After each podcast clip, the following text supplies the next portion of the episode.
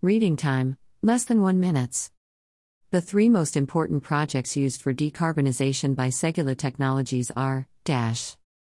Remora is a technology for the large scale storage of intermittent renewable energies using compressed air at sea.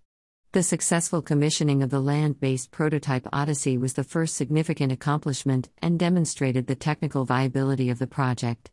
A sizable number of players from the research and innovation ecosystem in the Nantes area of France are collaborating in this collaborative effort. The Resilience project uses recyclable composites with thermoplastic matrices that are adaptable to production rates to further modernize the automotive sector and decrease the CO2 footprint of automobiles. The goal of the hybrid electric slash biogas project Green River is to prepare, move, and store commodities on rivers before moving them by electric conveyor to city centers. This should lessen the number of trucks in cities in the future and encourage efficient urban logistics that utilize rivers. Source Industry of Things